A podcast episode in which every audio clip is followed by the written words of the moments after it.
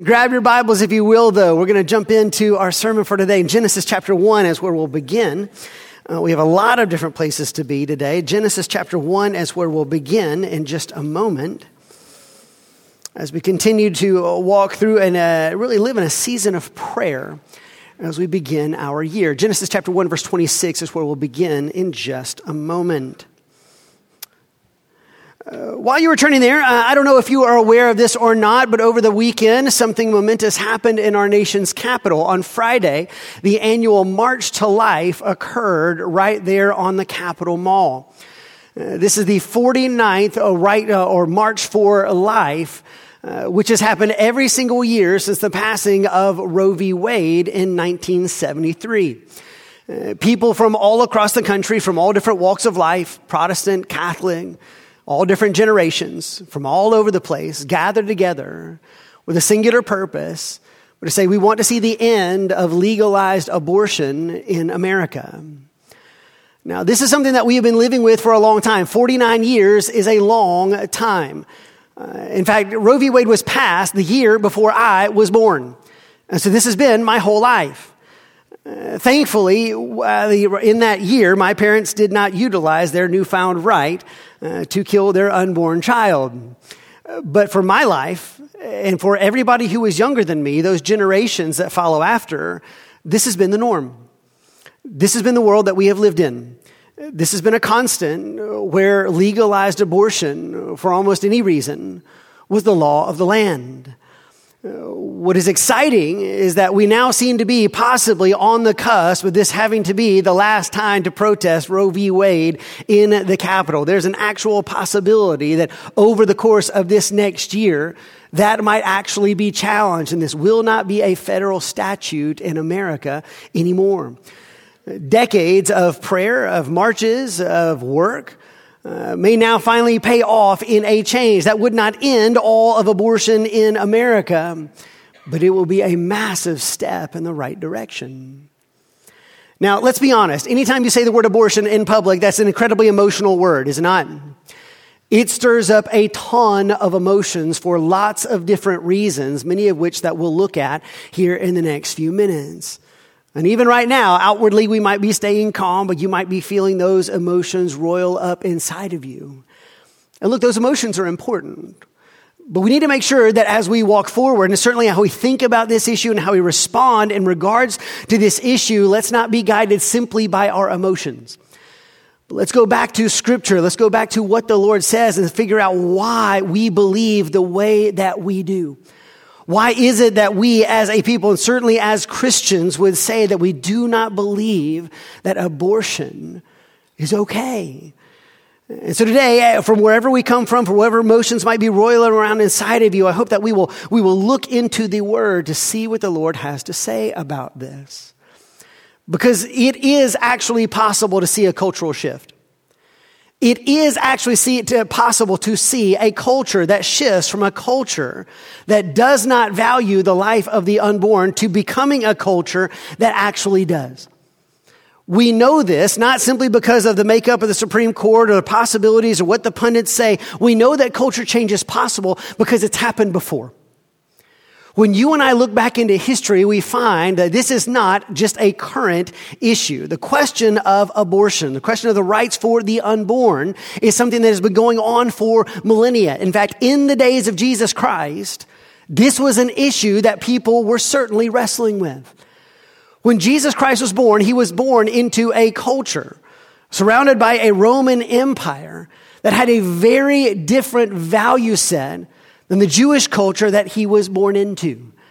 The culture of the entire Roman Empire was one that said you can do whatever you want to your unborn or newly born child. This was just the basic idea of the culture. We know this from a lot of different pieces, a lot of different pieces of, archaeological evidence, but one of the most off-cited is a letter that we have found from a Roman soldier. There's a guy named Hilarion. Uh, he was a Roman soldier writing back to his wife, uh, and when he writes back to his wife, he, he writes a very tender letter, like any soldier away from home would. He asks about his child and says, Is the child doing well? Please take care of our child. Later on in the letter, he'll say, How can I forget you, my, my wife? I, please don't be anxious. I'm sending money as soon as I can. He clearly cares for his family. But when he comes to instruct her on what to do with their upcoming child, here's what he says in the middle of all these tender feelings. It says, if it's a boy, let it be. If it's a girl, cast it out. That's how he feels about his unborn child.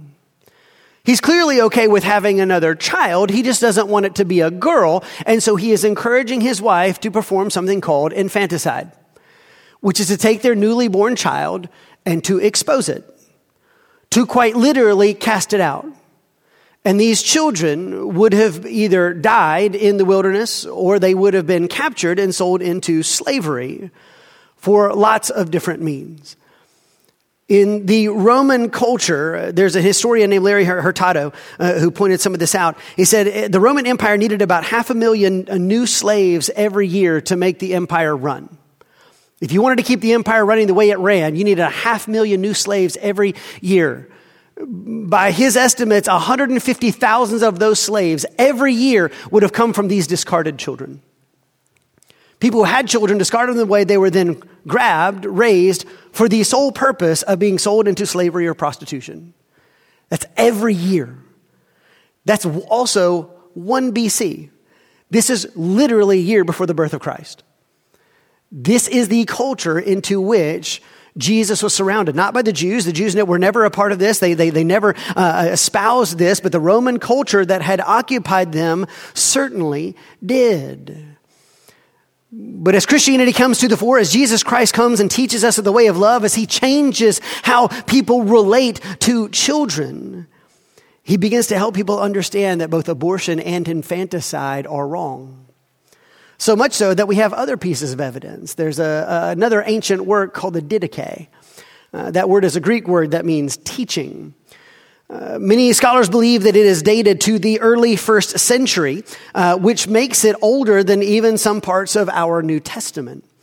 Uh, they call it the teaching because it means the teaching of the apostles, and it's a, it's a small work, but apparently this is what the apostles were saying. This is what they were telling people. Here's how we live out what Jesus taught us to do. And when they thought about the greatest commandment, somebody asked Jesus, What's the greatest commandment? He says, Love the Lord your God with all your heart, soul, mind, and strength. And the second is like it, to love your neighbor as yourself. That's the second greatest commandment. When it comes to understanding the second greatest commandment, here's what it says in the first century. The second commandment of the teaching means commit no murder, adultery, sodomy, fornication, or theft. Practice no magic, sorcery, abortion, or infanticide. Think about that for just a second. This is in the first century. This is right there. This is Paul. This is right there in the teaching of the early apostles. They were not only aware, they said, This is not okay. It is not okay for us to not protect the lives of our unborn or newly born children. Furthermore, when we try to think about the command, love your neighbor as yourself, if we truly take that to heart, then how could we approve of abortion? How could we approve of infanticide? And so, this very small Christian sect that began to grow all over the Roman world as Paul began to go and preach to the Gentiles, to people in Philippi and Corinth and, and Thessalonica and Ephesus and all these other Roman cities who were thoroughly saturated with this Roman culture, talking to them about a counterculture that says, no, we're going to value all human life. It might seem that that culture would just swallow up these Christians, but within three centuries, we find the opposite. We find that Christian culture overtaking the Roman culture, and instead of there being a culture of death, there becomes a culture of life that actually begins to outlaw these types of practices and to protect those who are either poor, newly born, and do not have resources for themselves. Culture change is absolutely possible because we've seen it before. And so we have an opportunity on the 49th anniversary of Roe v. Wade to go back to the scriptures and look and say, why would we champion such a cause? And so the first reason we do that is because when we look at scripture, we find a couple things to be true. Number one, we find that humans are made in the image of God. All humans are made in the image of God. Uh, look here in Genesis chapter 1, starting in verse 26. I'm going to put this one up on the screen, but hopefully you've got that there in your text in front of you. Very first page of Scripture. It tells us this as God is creating everything. It says, Then God said, Let us make man in our image and after our likeness, and let them have dominion over the fish of the sea, and over the birds of the heavens, and over the livestock, and over all the earth, and over every creeping thing that creeps on the earth. So God created man in his own image. In the image of God, he created him, male and female, he created them. These are foundational passages for us of how we understand who we are as human beings. What the Bible tells us clearly is this you and I are not cosmic accidents. We are not simply the products of random evolution. We are not simply the latest hominids to walk the planet, but that instead we are created beings. We were created by a God who had an intentional purpose in creating us. When God creates male and female, when he makes all of humanity, he says, I have made you on purpose. We have purpose because God has made us on purpose. We don't have to invent one or create one. We have one because we were made intentionally by our Creator. Furthermore, we are made in a particular way. We are made in the very image of God Himself. We are not like everything else in creation. God created lots of things. He created planets. He created nebulae. He created animals. But there's something different with us than everything else in all creation. You and I are made in the very image of God. We are made in the very image of God. We bear His very image. What that tells us then is that every single human life is important. It does not matter if they're different from you, if they're a different race or a different culture or come from a, a different country. It does not matter if they come from a different socioeconomic status, if they're a different uh, gender, anything. Every single human life is important. Why? Because we're made in the image of God. How is it that we are told even to love our enemies? Because even our enemies are made in the very image of God. Every single human life has value. You can see this in a lot of other places. Look at Genesis chapter 9, verse 6. Notice what it says here Whoever sheds the blood of man, by man shall his blood be shed. For God made man in his own image. Why do we oppose murder? Why do we oppose suicide or even physician assisted suicide? Why? Because we are made in the very image of God. Go to the next one. Uh, this is James chapter 3, verses 9 through 11, New Testament. It says, With it, he's talking about our tongue, with our tongue we bless our Lord and Father, and with it we curse people who are made in the likeness of God. From the same mouth come blessing and cursing. My brothers, these things ought not to be. Does a spring, uh, does a spring forth um, spring forth from the same opening both fresh and salt water. He, he's advising us not to curse one another, but he's not simply talking about other Christians. No, he says we curse people. Why would that be prohibited? Because those people, regardless of who they are, are made in the very image of God. So even when we have issues with others, they are made in the very image of God. And so anytime we see oppression, anytime we see slavery, anytime we see people being degraded, we stand up and say no. Why? Because every human life is valuable. But here's the second thing that the Bible teaches us. Not only is every single person made in the image of God, human life begins at conception. Human life begins at conception. You might say, Adam, now look, these people didn't know as much about science as we did. How could they possibly know that? Well, they, we may not have known about, uh, a lot about science, but I would think that God knows a little bit more about creation and making a universe than even we do today. Go figure. Uh, and so look, he has some things to say about when life begins. And when you look at the scriptures, you actually find quite a lot about this. Look at Psalm 139, starting in verse 13. David, the psalmist, is praying here. He's talking to God and he says, For you, he's talking to the Father, formed my inward parts. You knitted me together. Where? In my mother's womb. I praise you, for I am fearfully and wonderfully made. Wonderful are your works. My soul knows it very well. My frame was not hidden from you when I was being made in secret, intricately woven in the depths of the earth. Your eyes saw my unformed substance. In your book were written, every one of them, the days that were formed from me, when as yet there was none of them. Go back one slide. Look what he says here. You formed me in my mother's womb. not just my body, not just my, the, the beginnings of my future form. You formed me. Look at verse 15. When I was being made in secret. David's life didn't begin post birth. His life began as the Lord himself was knitting him together within his mother's womb. Life has begun at conception. Look at Jeremiah chapter 1 verse 5. This is God talking to Jeremiah. He says, before I formed you in the womb, I knew you. And before you were born, I consecrated you. I appointed you a prophet to the nations.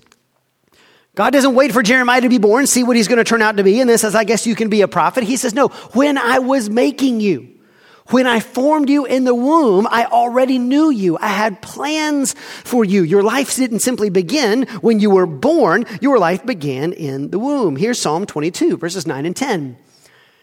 It says, Yet you are he who took me from the womb. You made me trust you at my mother's breast. On you I was cast from my birth, and from my mother's womb you have been my God.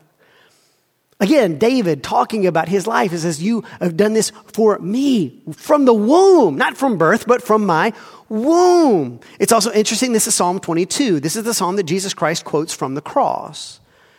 He continues to give even more legitimacy. He says, No, uh, conception is the beginning of life. Here's Luke chapter 1, verses 39 uh, through 42. I find this interesting. Uh, this is a passage about Mary, the mother of Jesus, before Jesus is born, talking to Elizabeth, the mother of John the Baptist. These are two pregnant women getting together for a chat. Look at verse 39. In those days, Mary arose and went with haste into the hill country to a town in Judah. And she entered the house of Zechariah and greeted Elizabeth. And when Elizabeth heard the greeting of Mary, the baby leaped in her womb. And Elizabeth was filled with the Holy Spirit, and he, she exclaimed with a loud cry, Blessed are you among women, and blessed is the fruit of your womb. So Mary, carrying Jesus, comes for a visit, and John the Baptist, in utero, throws a party. He starts kicking. He responds. He is filled with the Holy Spirit even from before birth. This is what God's plan is for John the Baptist, and he is responding to the voice of Mary, the mother of Jesus, which all science has done is confirmed that that can absolutely happen. And so you see, this is not waiting for birth to talk about life. Life has begun at conception. Here's Psalm 51 5. And notice what it says here. It says, Behold, I was brought forth in iniquity, and in my sin did my mother conceive me. Not conceive my body, not conceive my future form, conceive me. So when you look at scripture, what you find is that life begins at conception. This is where life begins. Now, we could stop there, and as believers, we can say this is what the Bible teaches us, and that's enough for us. But the interesting thing is that what science has done is, the science has done nothing more than to confirm what we already know. Over the past 50 years, we have watched science not confirm the idea that the baby is not a baby, it's just a fetus. We said, no, we now so know so much more about the rich life of a baby in utero. We know that the heartbeat is starting at like 18 days. We, we, we, know that the, the nervous system is working at eight weeks. We know that a baby can hear and understand and recognize nursery rhymes. You can hear the voice of a mother and respond to that, that they actually move in response to stresses and stimuli. Life is starting way before birth. And so many scientists have come out to say the exact same thing. There's one uh, from Dr. Fifer. This is Dr. Bill Fifer, a professor of psychiatry at Columbia University and a leading expert on fetal and newborn learning. He says everything that a newborn baby does, a fetus is pretty much done already. Everything a newborn baby does, a fetus is pretty much done already. It's like we're not talking about apples and oranges here. We're not talking about this grand shift when we get to birth. That life was already there. And then this is uh, another quote from Professor Micheline Matthews Roth at Harvard University Medical School. She says, It is in, incorrect to say that biological data cannot be decisive. It is scientifically correct to say that an individual human life begins at conception. Science has just shown us more of this. Uh, we didn't have ultrasounds in 1973. We do now. We have those weird, creepy 3D ultrasounds. You seen those? I mean, you can, there's all kinds of science that has done nothing but to show it's even more the life of this unborn child. This is what we know to be true. And so if the Bible teaches us that humans are made in the image of God and that life begins at conception, what do we conclude? We conclude this, that God cares for every single human life. That God cares for every single human life, period. Why? Well, because God is the one doing the knitting. It's God who puts people together. It's a God who created us this way. It's God who made this whole process. It's God who is one who is knitting them together, which leads us to an inescapable conclusion. If those two things are true, then, the, then abortion is the killing of a human life. Period. Abortion is the killing of a human life. We cannot escape this fact. Now, look, that's a hard statement for a lot of people. That's a hard statement for people to take in. People typically don't like that, which is why over the past 50 years, and really in the run up to the 50 years before Roe v. Wade was passed, there's a lot of people who say, hang on, hang on, hang on. No, no, no, no, no. That cannot be true. And they have reasons why they would deny that life begins at conception or that this is the killing of a human life. Here's how the culture will respond to us. First off, they say, it's not a baby, it's a fetus.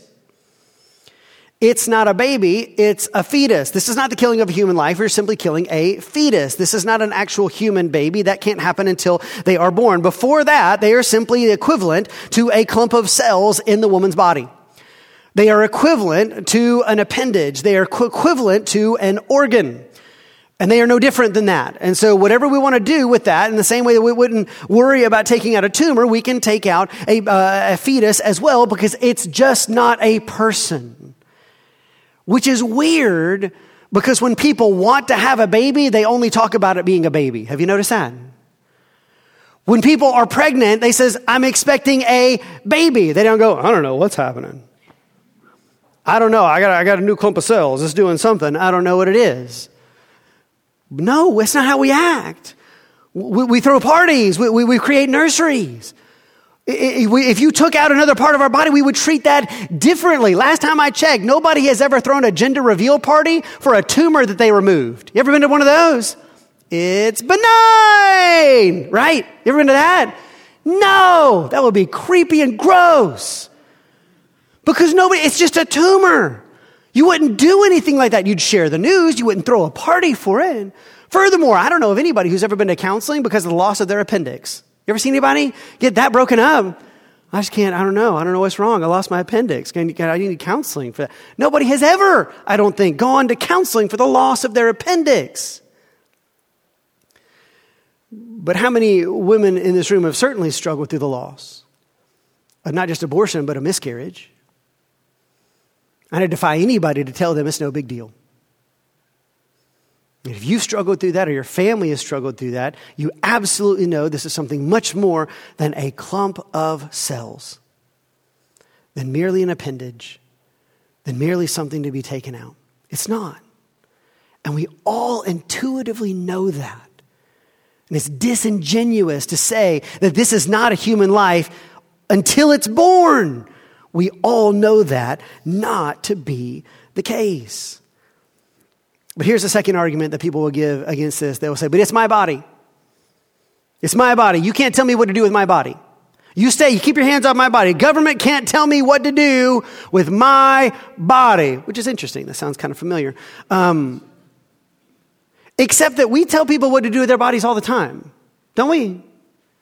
If you try to commit suicide, we will call the police and take you to a hospital and tell you you cannot do that to your body.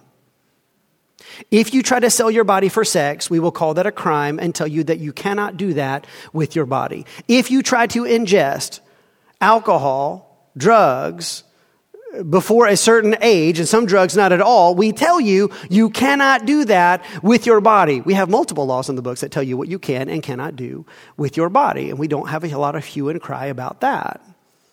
And yet, when it comes to this one, we say, you can't do that with my body. But listen, we have to. You see, here's the big problem. When it comes to dealing with an abortion, we're not just dealing with one body, we're dealing with two. This doesn't just concern the body of the mother. We're now concerned with two bodies. There's the body of the mother and the body of the child.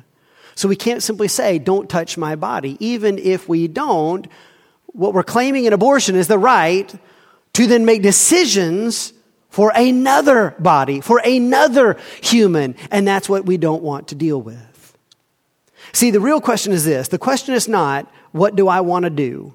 The question is, what am I doing? The question is not, what do I want to do? The question is, what am I actually doing? You see, they're similar, but the first one's more selfish. Because the first question, what do I want to do? says this I have the power to determine whether this is actually a human being or not. I have the power to determine whether this is going to be a baby or if it's going to be a fetus. I have the power to determine whether this person is going to live or to die. I don't like to think about it in those terms. So how about this? I'll just dis- dehumanize it. Now it's not a he or a she. It's an it. I have the power to say that this is not a human being.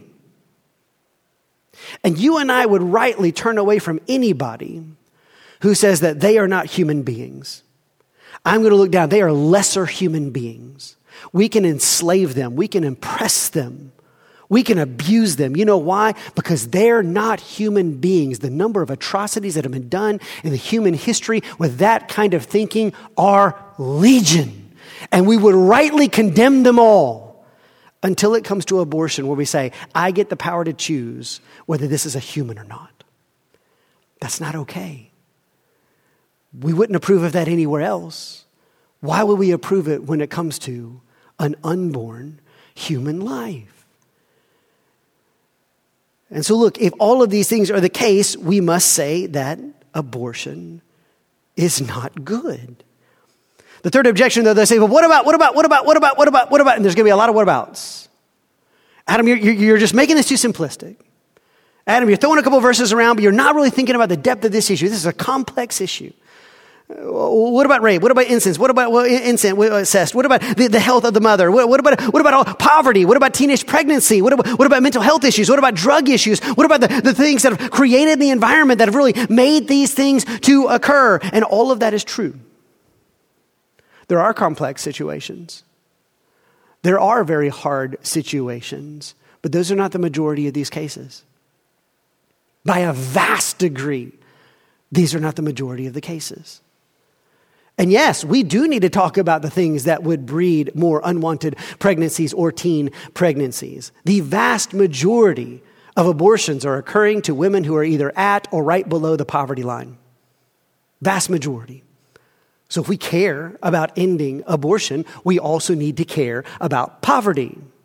And how are we helping those who find themselves in a situation that would push them in this direction? We can't simply be one issue people we have to value life at all stages and in all ways.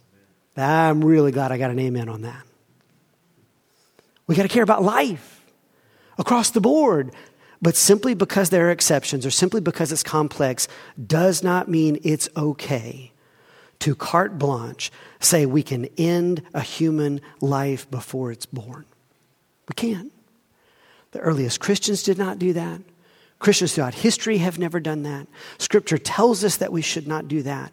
Therefore, we should choose to say, we will not approve of abortion. And so, what do we do with that? I know that in some sense I'm probably speaking to the choir, but what do we do with that as people? Because this is not an issue that is simply out there, this is an issue that is in here. This is an issue that we as a people, whether you're here in this room today or you're watching online, this is what we deal with. And the first thing I think we all need to do as a people is to repent. Repentance is always something we ought to be doing as believers, but the very first thing we need to be doing is to repent. And there's lots of different groups of us who need to do that. First off, there are women in this room who need to repent from an abortion in your past. Now, look, I know that is a hard thing to say, and there's some women in this room right now doing a really good job trying to keep it together. You're doing awesome.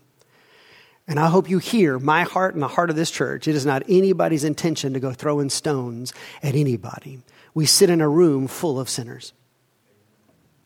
We sit in a room filled with people who have all fallen short of the glory of God. And quite honestly, there's a lot of people in Scripture who have dealt with something very similar from Moses, who killed a man in his youth, from David, who had a man killed to protect and try to cover up his unplanned pregnancy, to Paul, who just sat by while Stephen gets murdered and approves the whole thing. And yet God powerfully moves through these people. Look, there is no sin that is greater than the cross of Jesus Christ.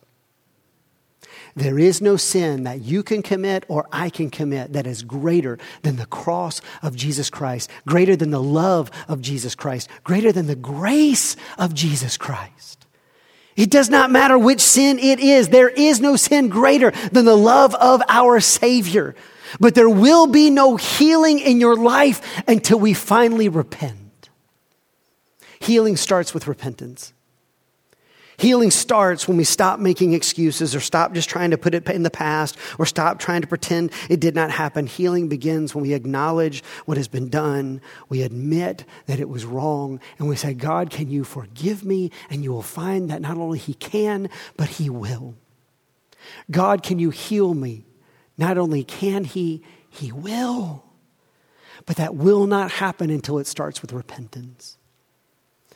Look, if you're a woman in this church who has dealt with this in your past, you are certainly not alone. There are lots of ladies in this church who this is their story too.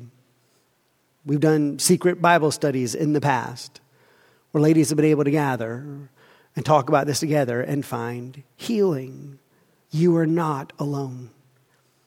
So, look, if this is your struggle today, I'd encourage you to talk to Courtney Solosi, our women's minister. She will not tell me who you are. She might even tell me you came to talk to her. She can help you or get you connected to a woman who has this similar story, or even we can help with counseling as well. But we would love to help start a process of helping you deal with this if this is your story as well. But healing begins with repentance. But let's please not be so ignorant as to assume that those are the only people who need to repent in this room. Because women don't get pregnant by themselves, do they? They do not. And there are men in this room who also need to repent. Repent because you might have been the one who suggested the abortion, or you were the one who drove them to the clinic, or you were the one who provided the funds, or you were the one who heard the idea and decided not to say anything about it and just let things run their course. And although you say, Adam, I, I, did not have this happen, it wasn't my body, and yet we are still complicit in that act. And I wonder if some of us men need to repent and say that we did not do what we should have done. We did not protect the rights of the unborn, and we need to repent. What would it look like to open those painful doors and to acknowledge it and let the light of Christ shine in? To cleanse and heal through forgiveness and love and be able to set you free from that. But that starts with repentance. What about parents? It's sad to me that over the course of my ministry, I've watched people in multiple churches, people who were staunch advocates against abortion, um, who were fiery in their defense of the pro life stance until it became their daughter. And all of a sudden, things changed. And all of a sudden, opinions changed because now it hit home. And it might be that some parents in here need to repent of advice that we gave, of things that we encouraged, or things that we did not discourage. When this came home to us and we didn't want anybody to know what will people think? What would we do? And instead we chose what seemed to us an easier option instead of protecting the life of the unborn. And perhaps repentance needs to come to us to say, we are sorry. What about those who have advocated for abortion? There are many people who say, Adam, I've come to a place in my life where I said, man, I wouldn't do that, but man, I don't want to prevent other people from doing that. And so, man, they can just do whatever they want. We can do whatever political calculus we do in our brains to get us to that place, but I find it hard to square with the scriptures and what the Bible tells us or the clear history of the teaching of the church, the early apostles, if we have found ourselves in a place of saying, no, I, am willing to advocate for that, perhaps we also need to repent. I need to go back and reevaluate why I think those things, why I believe what I believe. And am I really basing this on the Word? Am I basing it on the love of our Savior or on something else? Maybe a repentance for actually supporting this needs to be ours. Or maybe it's just for some of us, we've just been apathetic. We just don't care. We say, Adam, I care about other things. I care about other issues. And look, that's, you know, live and let live. So people can do whatever they want. It's America. And so you do your thing, but, but I just, I just don't care. I don't care that over 600,000 unborn children died in 2018, which is last year I can find accurate numbers for. And about that many died the year before that, and the year before that, and the year before that, and the year before that. We are quite literally looking at an American Holocaust. Quietly, under the radar, and we don't care. And I wonder if it's time that we said, I, I need to repent from my apathy about this and say instead, you care about every single human life. You gave your life for every single human life. Jesus, I must follow suit. And so we start with repentance, but there, is, there are things that we can do. We can respond.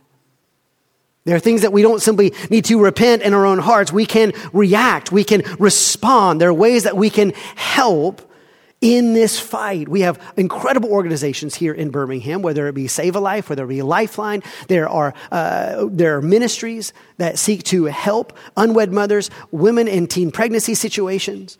Uh, people who want to help in the adoption process, people who help women in crisis, people who help children in crisis.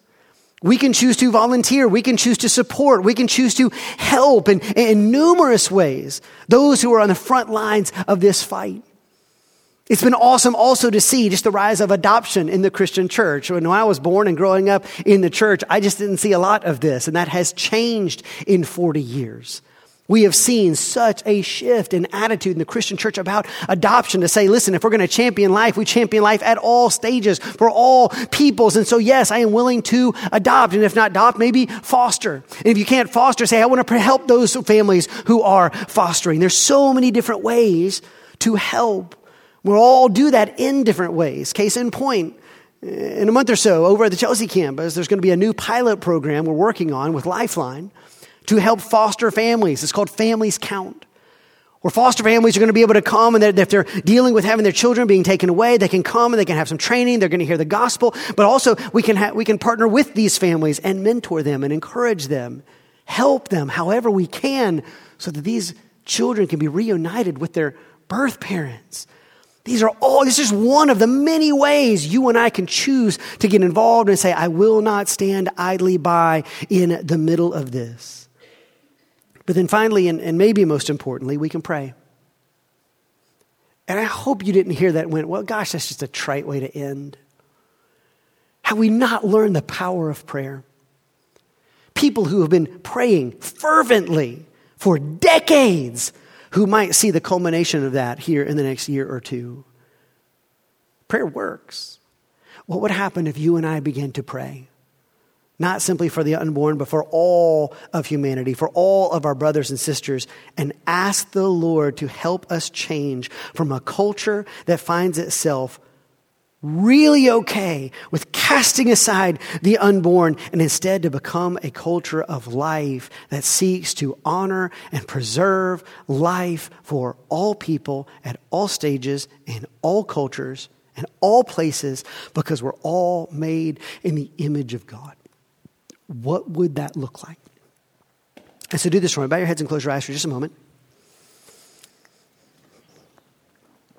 We're going to spend some time in worship to do just that. And look, I know that this is a heavy topic. It's weighty, and it should be. And it dredges up a lot of things for us.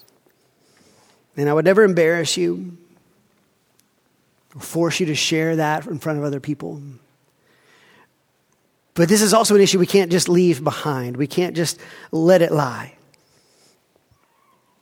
It's something that God has called us to to say, Will you love people like I love people? Will you love your neighbor as yourself? And if you will, then will you stand up for those who cannot stand up for themselves? Will you stand up for children who have not even been born yet and make a choice to say, I choose life? I choose to protect life. Young boys and girls who are made in the image of God. And when the Lord gives us opportunity to repent, let's take it. When He gives us opportunity to help, let's take it. When He gives us opportunity to heal, let's take it. But the Lord's changed cultures before, and He can change ours too. What would it look like for us to start that process today? So I'm going to pray for us. We're going to sing together. I'll be here up at the front. If you'd like somebody to pray with you, I'd be happy to. If you want to pray at these altars, you can. But you can also pray at your seat. Let's respond to the Lord. Not just to that thing that's happening out there. Let's respond to the Lord and see if He will not bring healing today. So, Father, thank you. I thank you that that's your name. You're a father. And you care for all your children, everyone made in your image. So, Lord, would you put that same passion in us? That we wouldn't let our, our selfishness or, or convenience or, or, the culture or, or peer pressure or whatever it might be steer us away from your heart. To love you and to love our neighbors like you do, like you love us. So, Father, I pray for my brothers and sisters in this room. I pray for sisters who, who are still in the process of healing and those who need to start the process of healing. I pray for brothers who are maybe being reminded today of things we'd rather forget. I pray for parents who said we just didn't know what to do and maybe regret a choice that they made. Lord, I'm thankful that in this moment, no matter who we are, where we've come from, or what we've dealt with, there is forgiveness, there is grace, there is acceptance, there is healing, there is change, and your Son, Jesus Christ. And that for every single one of us, we can find healing and life in you. So bring it to all of us and change our culture as we live your life out in the world around us. We love you, Lord. In your name we pray. Amen. Let's worship together.